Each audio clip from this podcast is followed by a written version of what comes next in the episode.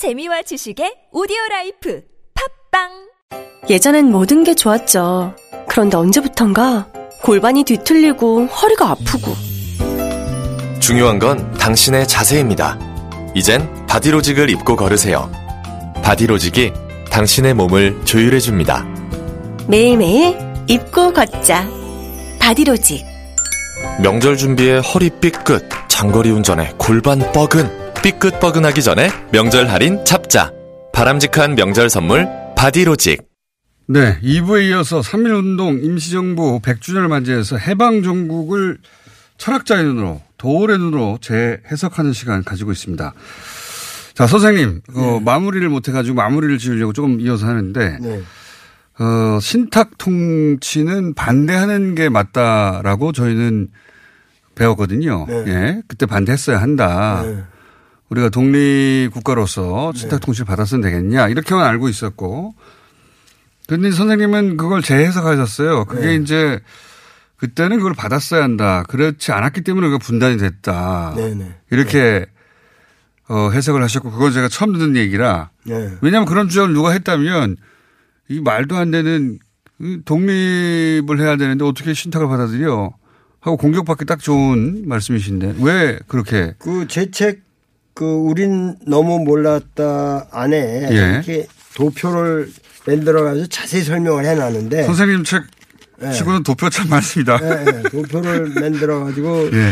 쉽게 설명을 해 놨는데 하여튼 이 신탁 통치라는 것은 마- 번역이 잘못됐고 음. 그것은 후견 통치라는 의미였고 그 후견 통치에 소기한 바는 임시 조선 민주 정부의 수립이었고 네.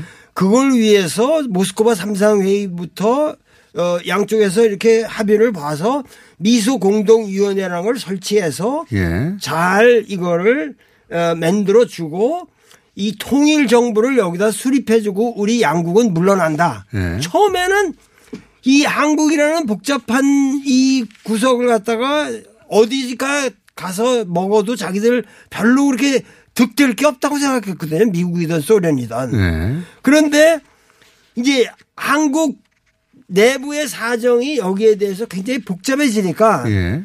이 사람들도 점점 점점 이제 진흙탕 속으로 끌려 들어간 거죠. 그래서 뭐 남한 정부만 어, 선거를 하고 이렇게 됐죠. 예. 그래- 그렇죠. 그러니까 지금 국민들이 가장 그 당시 싫어했던 거 여기 제주 4.3만 해도 그렇고 여순도 그렇지만은 단정, 단선 단정 반대거든요. 그, 그러니까 단독 선거, 단독 정부 수립을 반대한다. 그 남한만 하면 이게 잘려서 분단되는 거 아니냐는 생각을 했죠. 거 아니에요. 분단되면은 전쟁으로 간다는 걸 알고 있었어요. 예. 우리 국민들은. 예. 그러니까 어떻게든지 이것만은 피하자. 그런데 이승만은 단정을 하고 단선을 해서 단정을 세워야 단독 정부를 세워야 내가 산다. 아. 본인이 대통령이 될 수 있다. 본인이. 대통령 될 수 있다. 20년 하나밖에 없는 거예요. 국가 전체로 어떻게든 그러니까 김구 같은 사람을 우리가 존경하는 이유는 그런 개인의 정권욕보다는 그래도 우리가 최소한 이 정국에 있어서 단독 정부로 가서는 안 된다. 네. 여기에다 확고한 신념이 있으셨거든요. 김규식 선생하고 같이 올라갔잖아요. 네. 그러니까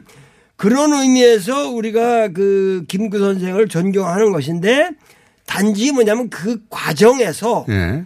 이 임시 정부의 법통성에 대한 집념 때문에 무조건 반탁을 했다는 거죠. 그러니까 지금 우리나라 아까 제일 처음에 제가 그 이 뭐야 이 인식론이란 말을 얘기를 했는데 지금 뭐냐면 우리가 쓰고 있는 말 중에서 좌익 우익이란 말이 예. 그때 형성된 거예요. 그러니까 빨개라는 말도 그때 나오고. 예. 그러니까 반탁을 하면 신탁 통치를 반대하면은 그게 우익이고 어 신탁 통치 반대하면 우익이 되는 거죠. 그리고 네. 신탁 통치를 찬성하면 좌익이 되는 거예요. 예. 그렇게 갈렸고. 그리고 그러고 그리고 신탁 통치를 그 찬성하면 무조건 빨갱이가 되는 거고. 그러니까 그 내용의 그 실제적인 의미를 우리가 생각해 보지 않고 이렇게 자꾸만 이원화된 아주 이 대립적인 구도로 언어가 고착되어 갖고 어 거기서 뭐냐면은 인민위원회라는 것은 사실 자연스러운 어 자치 조직이었는데 어, 자생적으로 해방 그 공간에서. 공간에서 생겨난 자생 조직이었는데 이 자생 조직을 그 김일성은 살려갔는데 살려서 자기의 어떤 권력 기반을 만들어 갔는데 오히려 네. 이쪽 이남에서는 무조건 이걸 탄압해 가지고 벌써 지리산 빨 에, 지리산 공빈이 이런 것들이 생기기 시작했다는 거죠. 그러니까 선생님 말씀은 그, 어, 신탁 통치라는 단어가 가진 뉘앙스 때문에 그리고 동아일보의 거꾸로 된 보도 때문에 네. 친탁, 반탁이 격렬하게 이념 논쟁이 됐고 어, 그렇죠. 이념 논쟁이 되, 되어서는 아니 되는 건데. 예. 그리고 나서 그때부터 남쪽과 북쪽이 갈라지지 않을 수 없는 정황 속으로 들어갔고 네. 그러지 않고 만약에 당시 이 단어가 이제 번역이 잘못됐지만 후견 그러니까 그 강대국들의 후견 하에 한 5년 정도 그렇죠. 자립할 수 있는 기반을 만들어서 했다면 남북이 갈라지지 않았을 것이다. 네, 그때 그 선택으로 인해서 남북이 갈라서 지금까지 70년 이상 헤어져 산 것이다. 이런 말씀이시네요. 예, 그렇죠. 그러니까 그 가장 중요한 것은 이 브루스 커밍스라는 친구가 그 Origins of Korean War라는 한국 전쟁의 네. 기원이라는 책을 쓰면서 어, 여태까지 그 한국의 전쟁에 대해서 뭐 북침 남침 뭐 이런 어, 그 구질구질한 그런 얘기들을 가지고 사건으로 구- 분석한 게 아니라 네. 사실 진정한 한국 코리안 워의 기원은 예. 실제적으로 미 군정의 인민위원회 탄압이 진짜 원인이었다는 거거든요. 스스로 우리가 단일된 정부를 만들 수 있는 찬스를 그때 날려버렸다. 날려버렸죠. 그러니까 그들이야말로 상당히 건강한 주체적인 민주 세력이었는데 그들을 전부 그 빨갱이로 몰아버리고 네. 빨갱이로 몰아버리고 어, 이 대신 뭐냐면 친일파 이 수구 꼴통들을 대거 다시 등용하면서 군정의 근간을 삼았고 자기가 이승만 정권에다 그걸 남겨줬기 때문에 결국은 이 6.25 전쟁이라는 걸로 갈 수밖에 없었다. 이것이 브루스 커밍스의 테제예요. 예, 해석 이죠. 예, 예. 하나의.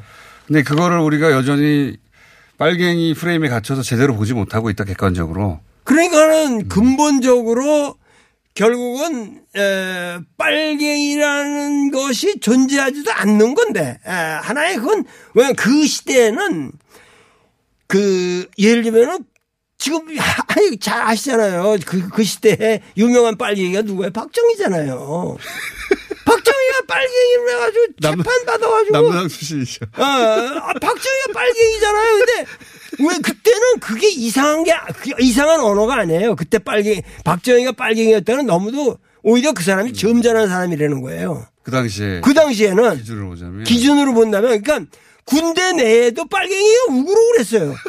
아니 근데 생각해 보세요. 지금 기준으로 보자면 그렇다는 얘기죠. 어, 아니 그러니까 군 군인이라 그래서 예. 국방의 의무만 다하면 됐지 그 사람이 내면적으로 빨 그러니까 빨갱이든 아니든 공산주의를 수용하든 안 하든 그거하고는 군인하고는 상관없는 겁니다. 아 그러니까 구태타가 더 나쁘죠. 예, 오히려 어 그 이 우익골 동원이 군인 노릇하는 게 더 위험할 수도 있죠. 그러니까 어떤 의미로 뭐냐면은 지금 우리가 빨갱이라는 말 자체가 예. 전혀 근거가 없- 실체가 없는 말이라는 거지. 근데 그 해방 정국에서 어떠한 그 이승만이 자기 정권을 만들어내는 과정에서 빨갱이라는 걸 필요로 했다는 거예요. 그거 없이는 자기가 정권을 유지할 길이 없으니까 왜 자기가 건설하려는 건 완전히 종미 우익 정권이거든요. 흥분하시기 시작하셨는데 이때부터 음. 쫙 가야 되는데 또.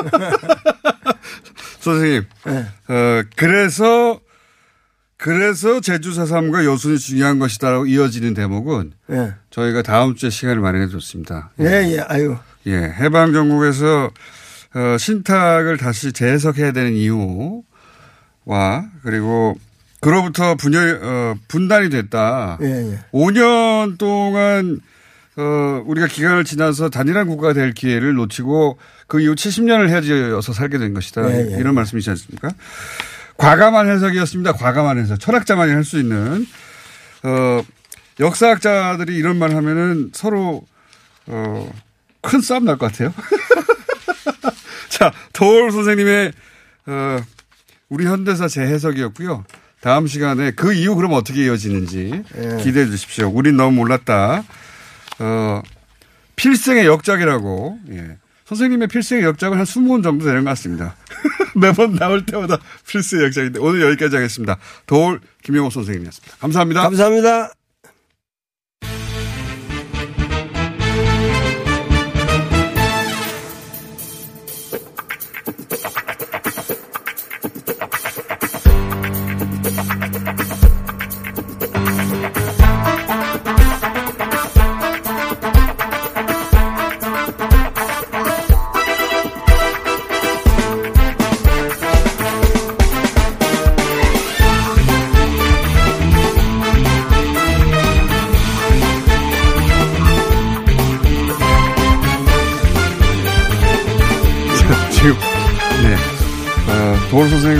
선생님과 박정현 의원님 두 분이 인사가 굉장히 길어져서 자 박지원 대표님 스튜디오에 나오셨습니다. 안녕하십니까?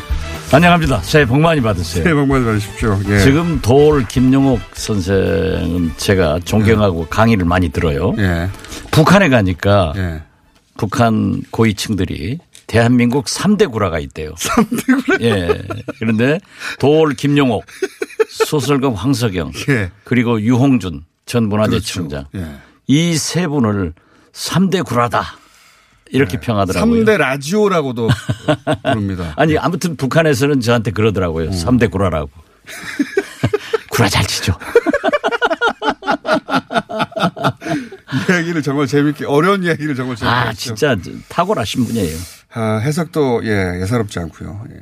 내용 들으셨죠 잠깐. 예, 잠깐 들었어요. 또 제가 제가 지금 책을 몇 권째 봤는데 예. 저는 밥 한 끼도 안 샀는데 오늘 또 책을 주셔서 네. 너무 감사합니다. 저는 공짜를 좋아하나 봐요. 아, 의원님 전공 나왔습니다. 전공. 북미 정상회담 드디어 열리고. 예. 그런데 또 3월 아니라고 강등시킬 거 아니에요. 저는 강등이 되더라도 예. 얼마나 잘 됐습니까? 어, 제가 여쭤볼 거는 이겁니다.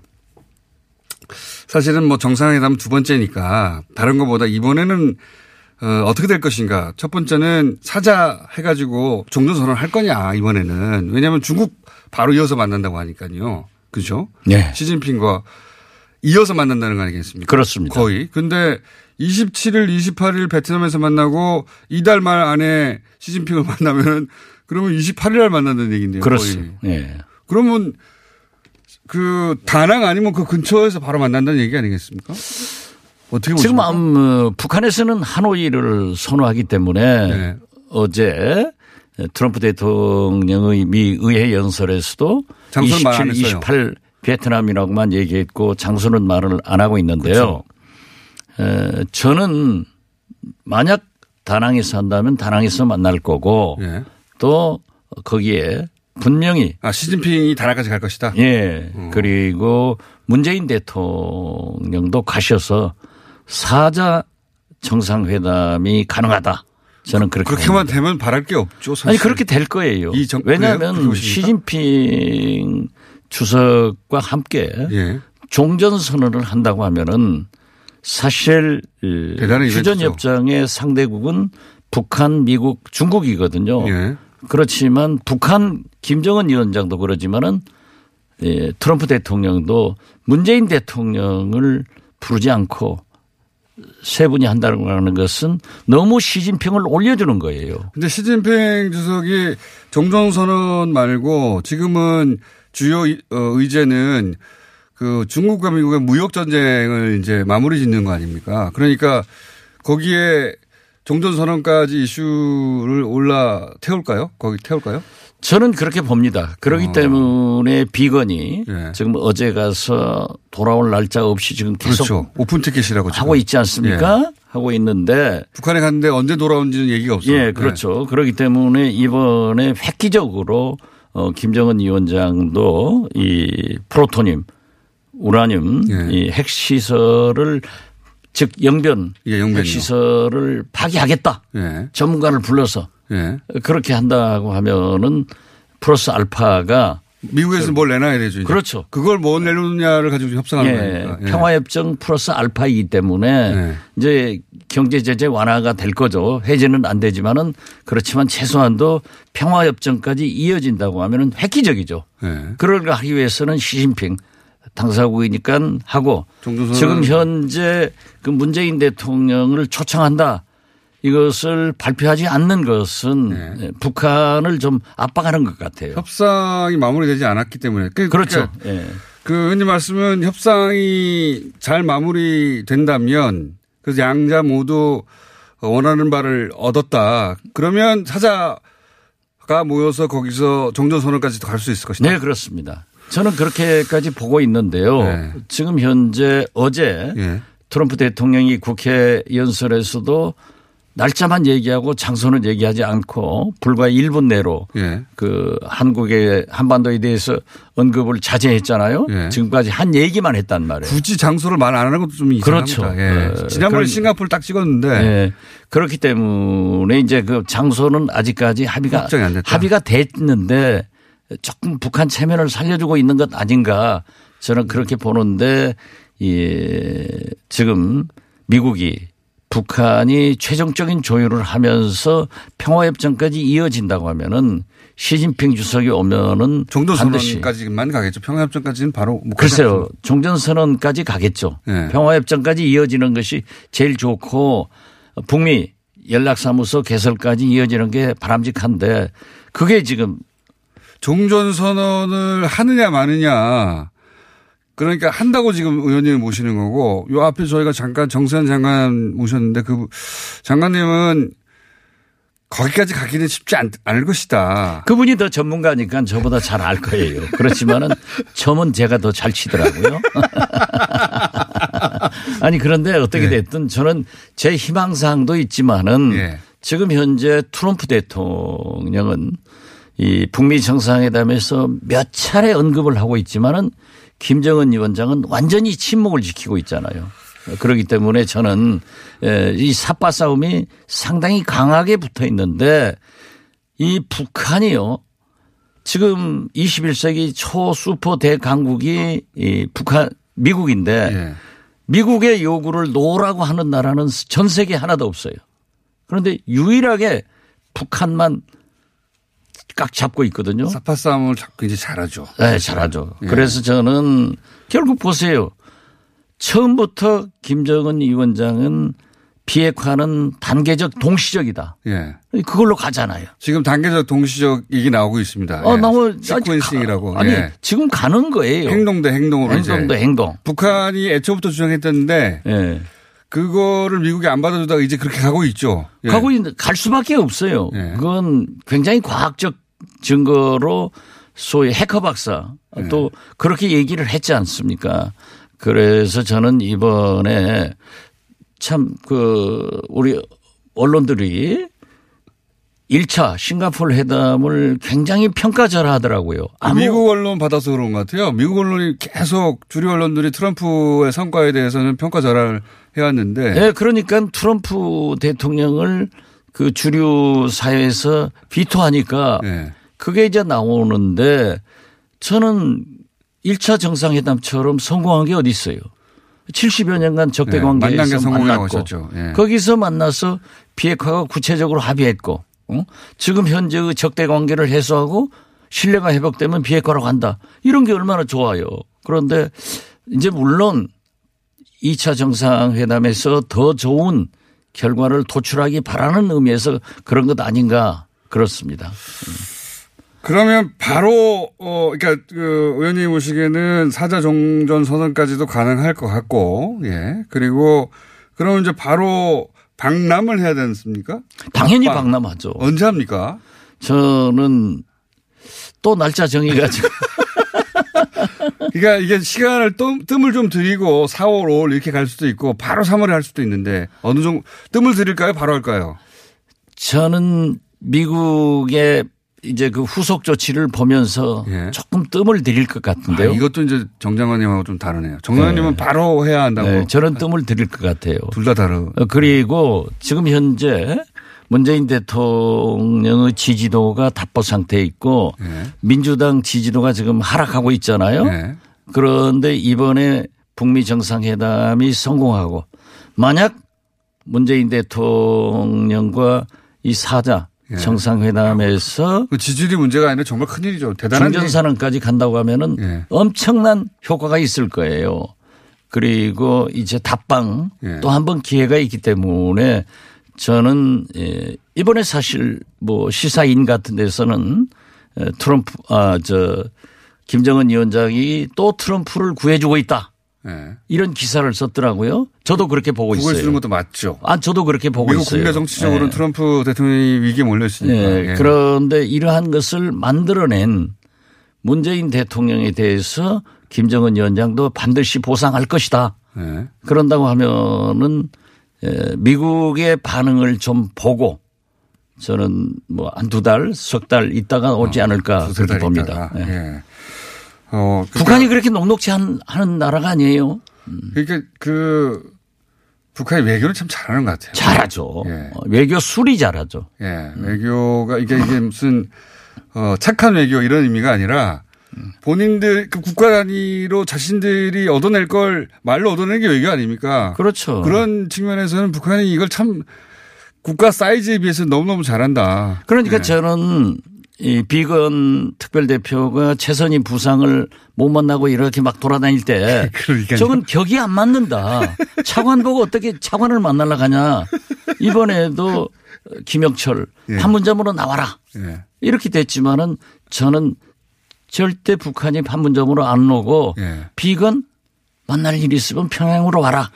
이렇게 불러드릴 건데 사실요. 제가 북한과 협상을 해보면 그분들은 알로케이션 이 협상 대표가 여유가 없어요.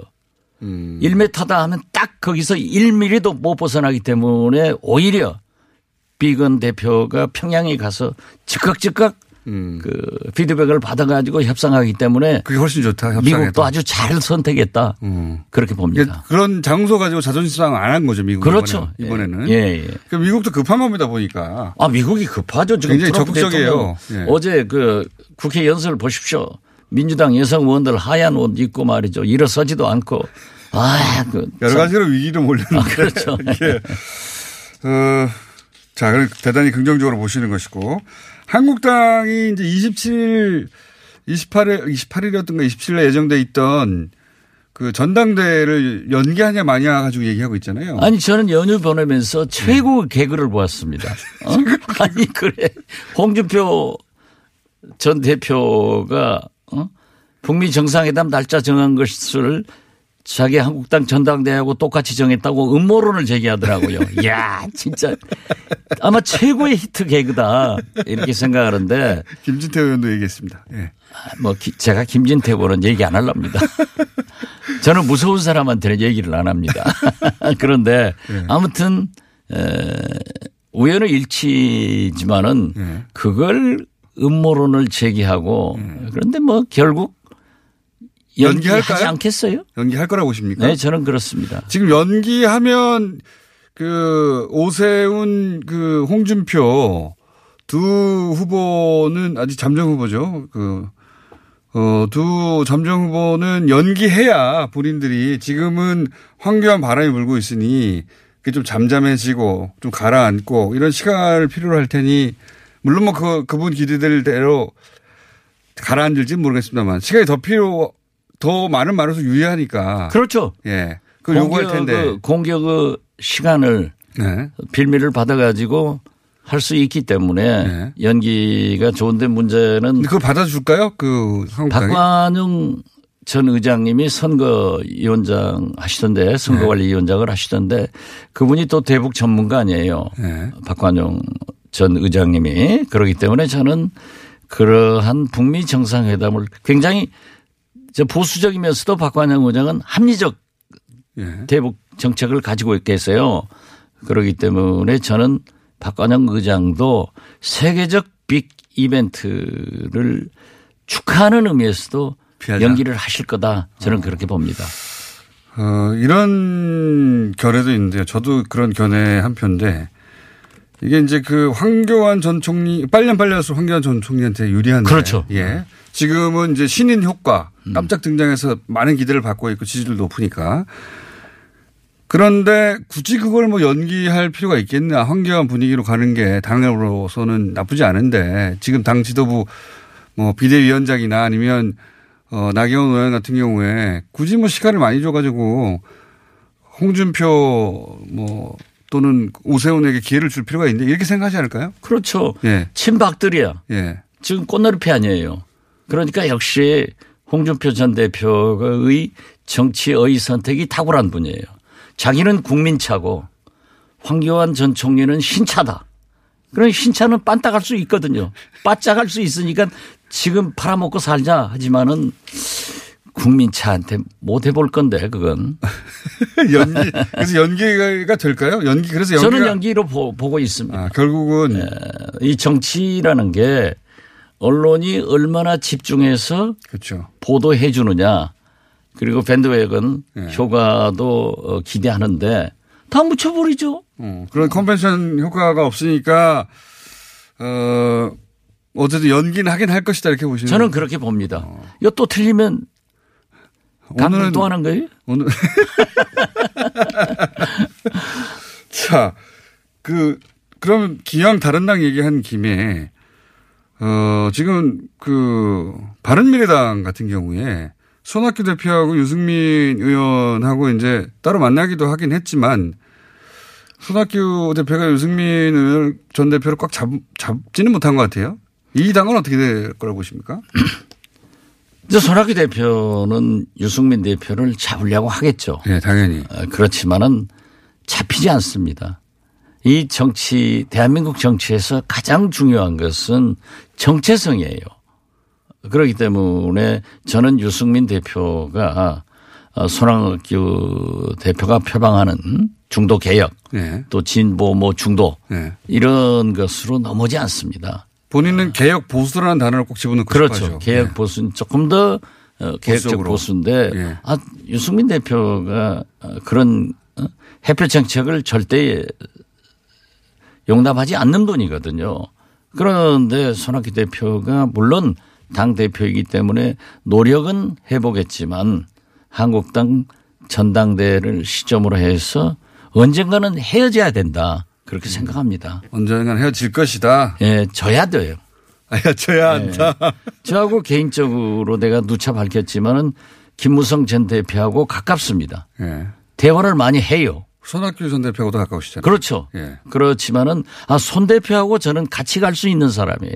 예. 그렇지만 김무성 대표하고 저하고 한 당에서 같이 갈 수 없는 입장은 서로 이해를 하는 거거든요. 예. 그런데 어떻게 손학규 대표가 유승민 전 대표하고 함께 가기에는 정체성에 한계가 있다. 예. 이게 그 어떤 의미에서 보면은 분단 국가의 서름이죠. 자, 그러면은 그 바른미래당도 당이 소- 유승민 전 대표가 나가면 쪼개지는 거죠. 사실은. 유승민 대표 가진 상징성이나 지분을 그렇죠. 예, 쪼개지는 것이고. 아, 그래서 저는 정기 개편의 키를 손학규 대표가 가지고 있다. 제가 누차 얘기를 하잖아요. 그 말은 손학규 전 대표가 그러면 지금 민주평화당하고 다시 이 합치는 길을 선택하게 종국에는 될 것이다 이렇게 보시는 겁니까? 저는 지금 현재 아쉬운 게 진보 세력의 붕괴가 시작되고 있는 거예요. 어떻게 됐든 김경수 지사, 예. 안희정 지사, 예. 또곧 민주당 정치인의 선거가 있거든요. 예. 거기도 저는 좀 불행하게 보는데 예. 보궐선거 말씀하시는 겁니까? 예, 그래서 저는 이 붕괴가 시작되고 있기 때문에 사실 어? 우리가 잘 뭉쳐서 나가야 된다. 그럼 대표님 생각으로는 다음 총선까지 과거에 어 민주당 자유당 이런 양당 체제 물론 정의당은 항상 존재해왔고 거기는 정의당 그렇죠. 흔들리지. 않으니까 논외로 예. 하고 그런 양당 체제로 다시 결국은 재편될 것이라고 보십니까? 저는? 그것이 이 국민의 민심이 결정하는데요. 예. 이미 TK는 역대 선거에서 지금 현재도 한국당입니다. 예. 박근혜 당입니다. 그러나 PK가 예. 부산. 예. 지난 지방선거나 지지난 지난 예. 총선에서 어, 민주당이 상당히 약진하고 지방선거에서는 승리했지 않습니까? 예. 그런데 지금 현재 PK의 문재인 대통령의 지지도나 민주당 지지도가 하- 아주 추락하고 있어요. 네. 뭐35% 미만도 떨어지던데요.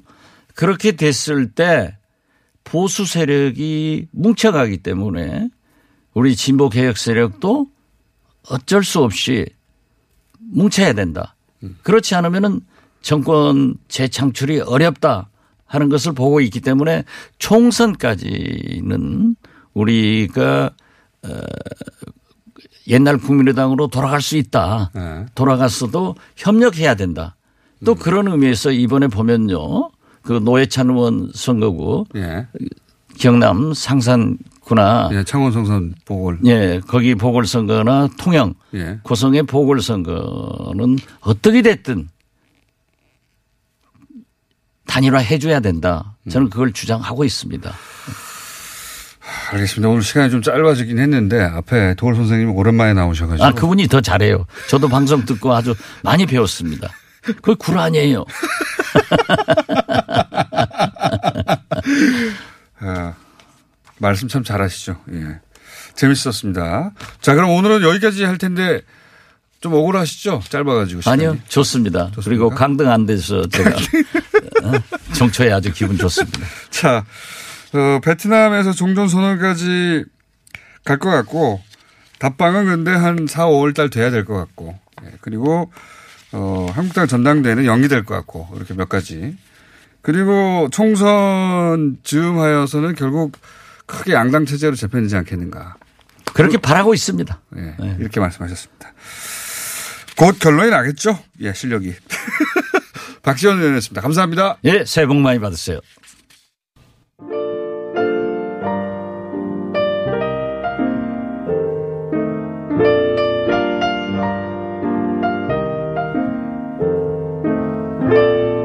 불친절한 AS.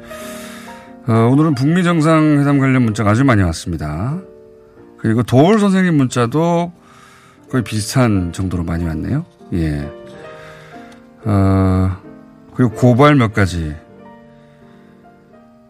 773번 버스 고발합니다. 어떻게 뉴스 공장을 안 틀어줄 수 있습니까? 그렇죠.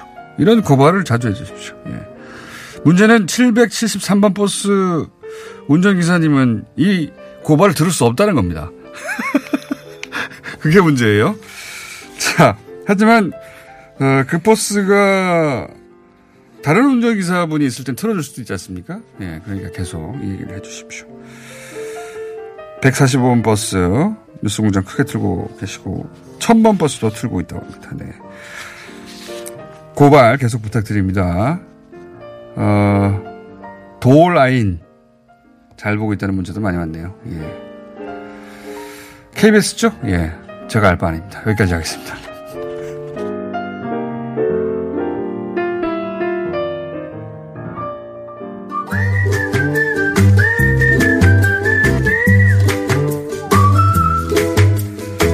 김진애 박사님 거의 네. 10분에 가까운 시간이 안녕하세요. 12분이었는데 드디어 9분 밑으로 줄이려고 온갖, 온갖 짓을 다 하셨습니다. 우리 공장장께서. 도시재생 사탄 지난 시간 재밌었다고 조양박집 카페 네. 굉장히 뭐 손님도 많이 오셨다고 많이 그 그러더라고요. 방송 듣고 가봤다는 사람도 많고 어, 그럼요. 예. 그러고 그러, 그러, 그래야 되고요.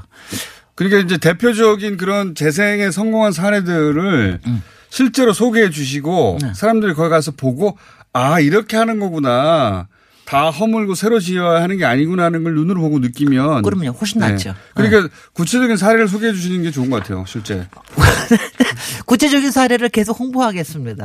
그러니까 그렇다고 그런 곳에서 무슨 뭐 받은 건 아니시죠? 아니, 뭐, 뭐, 좀 주세요 좀. 아, 미리 하고.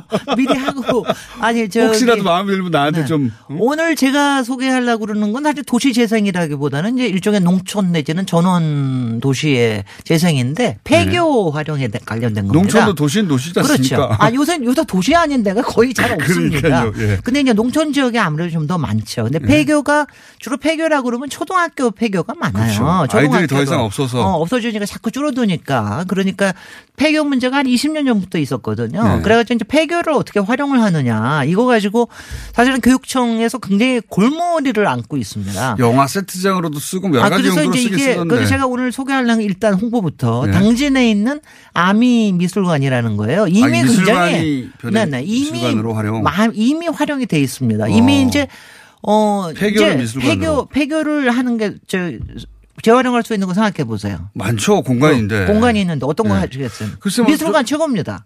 왜냐- 왜냐 공간도 넓고 음. 어 공간 넓고 이제 전시 공간도 있고 여러 가지 쪼개져 있기도 하니까 기획 전시도 할 수 있고 방도 만들 수 있죠. 그리고 숙박업소. 아니 아니 숙박업소를 하는 그 경우도 있어요. 네. 그다음에 주민 뭐 커뮤니티 센터 하는 경우도 있고 카페에도 가능하고. 복지 시설을 하는 거. 카페는 되게 보통 아미 미술관에서 카페는 뒤에 있는 창고만 이용해서 합니다. 거기도 앞에는 전시를. 하고.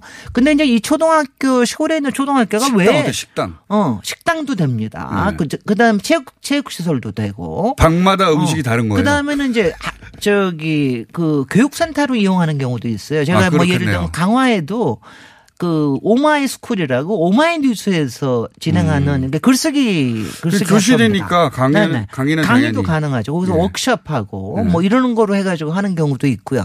근데 이제 이게 어, 왜 이렇게 당진 아미미술관도 가면 참 좋은 게 뭐냐면 왜 초등, 시골에 있는 초등학교만 연상하는 게 보세요. 일단 단층이에요. 그렇죠. 단층에 이렇게 칸만 있어요. 예. 이게 굉장히 그러니까 아주 심플합니다. 예. 그다음 앞에 있는 박스형 운동장, 건물이죠. 어, 운동장, 예. 어, 운동장도 굉장히 마음에 좋고 그다음에 주변에 이게 정원 같은 것도 있고 그렇잖아요. 그러니까 그렇죠. 일단은 주로 플라타나스 그리고 굉장히 소박하고. 그러니까 네. 소박한 거 속에다가 뭔가를 집어넣을 때 느껴지는 이 기분이 좋아요. 그때 그런가 하면 공간은 굉장히 크고 그래서 음. 이게 아미- 유명한 사례입니까? 미술관이? 뭐 이 중에서 이제 사실 제일 유명한 건 어. 제주도에 있는 저기 그 김 제가 갑자기 생각이 안 나. 김영관 김영관 갤러리인가 그런데 네. 그게 제일 먼저 폐교를 이용해서 갤러리를 했는데 아. 그거는 사진가를 해서 했어요. 어. 근데 제가 이제 특히 당진 아민미술관을 제가 조금 소개를 드리는 이유가 이유는? 들어가서 기분도 좋지만 예. 이게 뭐냐면은 처음에는 임대로 시작을 했습니다. 미술관하는 게 아, 이수라니까 거죠. 임대로 해가지고 어. 임대로 하다가 이게 잘 된 거예요. 그러니까 이게 이제 두 저기 미술가가 한 사람은 화가고 한 사람은 설치 미술가가 아, 개인이 임대해서? 개인이 임대해 가지고 미술관을 했는데 처음에는. 솔직히 그렇게 해 가지고 잘 되기가 쉽지가 그렇죠. 않거든요. 제주도 같은 경우는 시에서 막 지원을 했습니다. 근데 이 경우에는 그게 그렇게 쉽지가 않았는데 그거를 성공을 시킨 거예요. 어, 개인이 그러면 미술관으로 임대를 한 하다가 다음에 사람들이 이게 많이 잘 되니까 그다음 불화를 받을 수 있었던 거예요. 어. 불화라는 게 매각을 하거든요. 어. 그러니까 지금 전국에 폐교가 몇 개나 있을 것 같으세요? 많겠죠, 뭐. 한 3, 4천 개 됩니다. 그렇게나 많아요? 그렇게나 많아요. 그러니까 3, 우리가 4천 개나? 그러니까 가령 뭐 경남 같은 것만 하더라도 한 700여 개 있고 전남에도 한 700여 개 있고 초등학생 세대가 그렇게 그러니까 줄었어요? 서울에는 몇 개 있게요. 서울에도 폐교가 있습니까? 서울에는 한 개, 뭐 이런 식이에요. 네. 그러니까 도- 큰 대도시 지역에는 없고 시골로 갈수록 시골의 인구가 폐교가 인구가. 주- 이동하고 줄어들고 음. 뭐 이러니까는 이제 그런 폐교들이 많아져서 이걸 하는 거예요. 근데 이제 이게 매각을 하려고 그래도 솔직히 매각해가지고 여기다 아파트 짓는 것도 아니고 뭐 하는 것도 아닌데 매각이 잘 되지도 않, 그렇죠. 않거니와 활용도가 되게 낮죠. 그다음에 이제 이게 굉장히 중요한 건설업자한테는. 게그이 폐교라고 하는 게 아무리 폐교가 됐지만은 주민들의 마음 속에는 남아 있는 공간이기 십상입니다. 그렇죠. 그렇잖아. 애들 다 학교 보내고 본인이 다 나왔을 본인도 수도. 나왔을 수도 예. 있고 그러니까 여기 여기 우리 동기생 동창생 있고 그러니까 그뿐만이. 아니라 그 옛날에는 그 학교를 만들 때 주민들이 땅을 모아서 기부 체납하는 경우도 굉장히 많았어요. 아, 그러니까 그만큼 땅에 대한 그 공간에 대한 애착심이 있는 음. 데입니다. 그러니까 이거를 잘 활용을 하면 굉장히 이게 좋을 수가 있, 굉장히 좋을 수가 이 있고요. 미술관은 어떻게 두 사람이 개인인데 사람들이 많이 오게 성공을 시켰어요? 아, 이 양반은 그러니까 미술가니까 네. 일단 뭐 본인들의 지인도 많을 때서 끊임없이는 이제 상설 전시도 했고 그다음에 기획 전시를 해요. 음. 제가 지금 솔직히 지금 전시하는 거를 제가 저기 하면은 3월 달까지 고양이 전시를 하고 있 거든요. 제가 이제 지난 11월 달에 갔다 와서 너무 잘하는데 고양이 전시인데 이 전시를 고양이 왜 전시라는 게 고양이를 그린 겁니까? 고양이 그린 거고 실- 뭐 고양이가 그린 있는 거죠. 겁니까 거기? 아니 거기 뭐 고양이를 그린 건데 예. 왜냐하면 이게 굉장히 좋은 게 마치 어린이 아트 같은 느낌의 굉장히 친근한 아트를 여기다 갖다 놔요. 그리고 그리고 거기 여기 가면은 그 있잖아요. 왜 옛날에 그 교실에 가면 학생들 책상 요만한 저 의자 예. 거기 가서 사진 찍고 그러면 이 추억을 소환을 하고 자기의 기억을 소환하고 그리고 거기에서 아주 친근한 아트 하고 해서 거기서 젊은 사람들이 커플들이 가서 사진 찍는 겁니다. 예술가이기도 하지만 예술 경영 능력도 있는 분들이 아, 굉장히 건데. 그게 굉장히 중요해서. 그게 중요하죠. 굉장히 중요해서 이게, 아니, 그래서 저도 이걸 이제 제가 폐교에, 폐교에 대해서 이제 일단은 여러분들이 아직도 저기 안 쓰이고 있고 제대로 못 쓰이고 있는 데가 많으니까 우리 청취자들 개 중에서 한 절반은 이제 뭐 임대로 쓰이고 얼마나 있거나 얼마입니까? 그럽니다. 제가 이걸 다 얘기를 하면 그런데 예. 어 시골에 가면은 한 10에서 15억 정도 해요. 그 대신 학교 전체가? 아, 학교 전체가 2, 3천 평. 그러니까 되는데 그런데 문제는 뭐냐면은 이걸 아셔야 돼. 그 리모델링 하는데 돈 들고. 엄청나게 들겠죠. 그 다음에 관리하는데 엄청나게 돈 듭니다. 그렇지만, 3,000%를, 예. 그렇지만 그거를 꿈을 꿔보시는 거는 굉장히 가능한 얘기죠. 그러면 아까 얘기한 대로 그 지역 주민의 애착심과 음. 그 다음에는 거기에 관광의 중심이 되고 그 다음에 커뮤니티의 중심이 되면 그리고 거기서 그 숙식도 자기네들이 또 해결할 수도 있을 테고 그러니까 굉장히 가능성 있는 비즈니스 중에 하나예요. 당진 아미 미술관. 아미 미술관 벌써 근데 끝내시려고? 아니 그거는 여기 말고도 그러면 성공 사례들이 좀 있겠네요. 어, 있어요. 근데, 근데 이제 제가 마지막으로 강조하고 싶은 게 이런 걸 이제 시작을 하실 때 제가 당진 아미 미술관은 제가 이게 어, 그게 신기했어요. 임대에서 다시 분할을 받아서 했는데 이게 언제까지 과연 이게 지속될 수 있을까. 음. 가령 이제 제주에 있는 그 미술관은 굉장히 유명해졌는데 그거는 서귀포시에서 계속해서 지원을 음. 그렇죠. 해줍니다. 지자체에서. 그리고 그분이 돌아가셨어요. 그 사진가가 돌아가셨는데도 후, 후배들이 뭘 음. 공적 만들어가지고 자금 합니다. 없이 개인으로는 한계가 있을 텐데. 아니 그러니까 분명히 지원은 당연히 있어야 되고요. 그리고 네. 이거를 지속 가능하게 할 수 있게 하는 게 굉장히 중요한 겁니다. 그러니까 이제 폐교라고 하는 게 솔직히는 이제 폐교가 뭐 3, 4층 되는 것도 도시에 있는 것도 아니고 시골에 있는 거는 어, 굉장히 즐거운 공간. 여기서 캠핑장도 하- 오토 캠핑장도 하고요. 무슨 영화 상영도 하고요. 별거 별거 다 해요. 혹시 이런 폐교를 미술관이나 다른 용도로 활용한 것을 모아놓은 사이트가 있나요 혹시? 아, 그런 건 없죠. 그런 건 없죠. 그런 거 있어야 될 것 같아요. 지금 전국적으로 이거를 그래도 성공. 사례라고. 아, 폐 그거부터 만들어야 아, 되겠다. 이것도 굉장히 중요할 것 같습니다. 폐교 자. 포탈을 만드는 아이디어 좋습니다. 김진애 박사님이었습니다. 감사합니다. 안녕. 내일 뵙겠습니다. 안녕.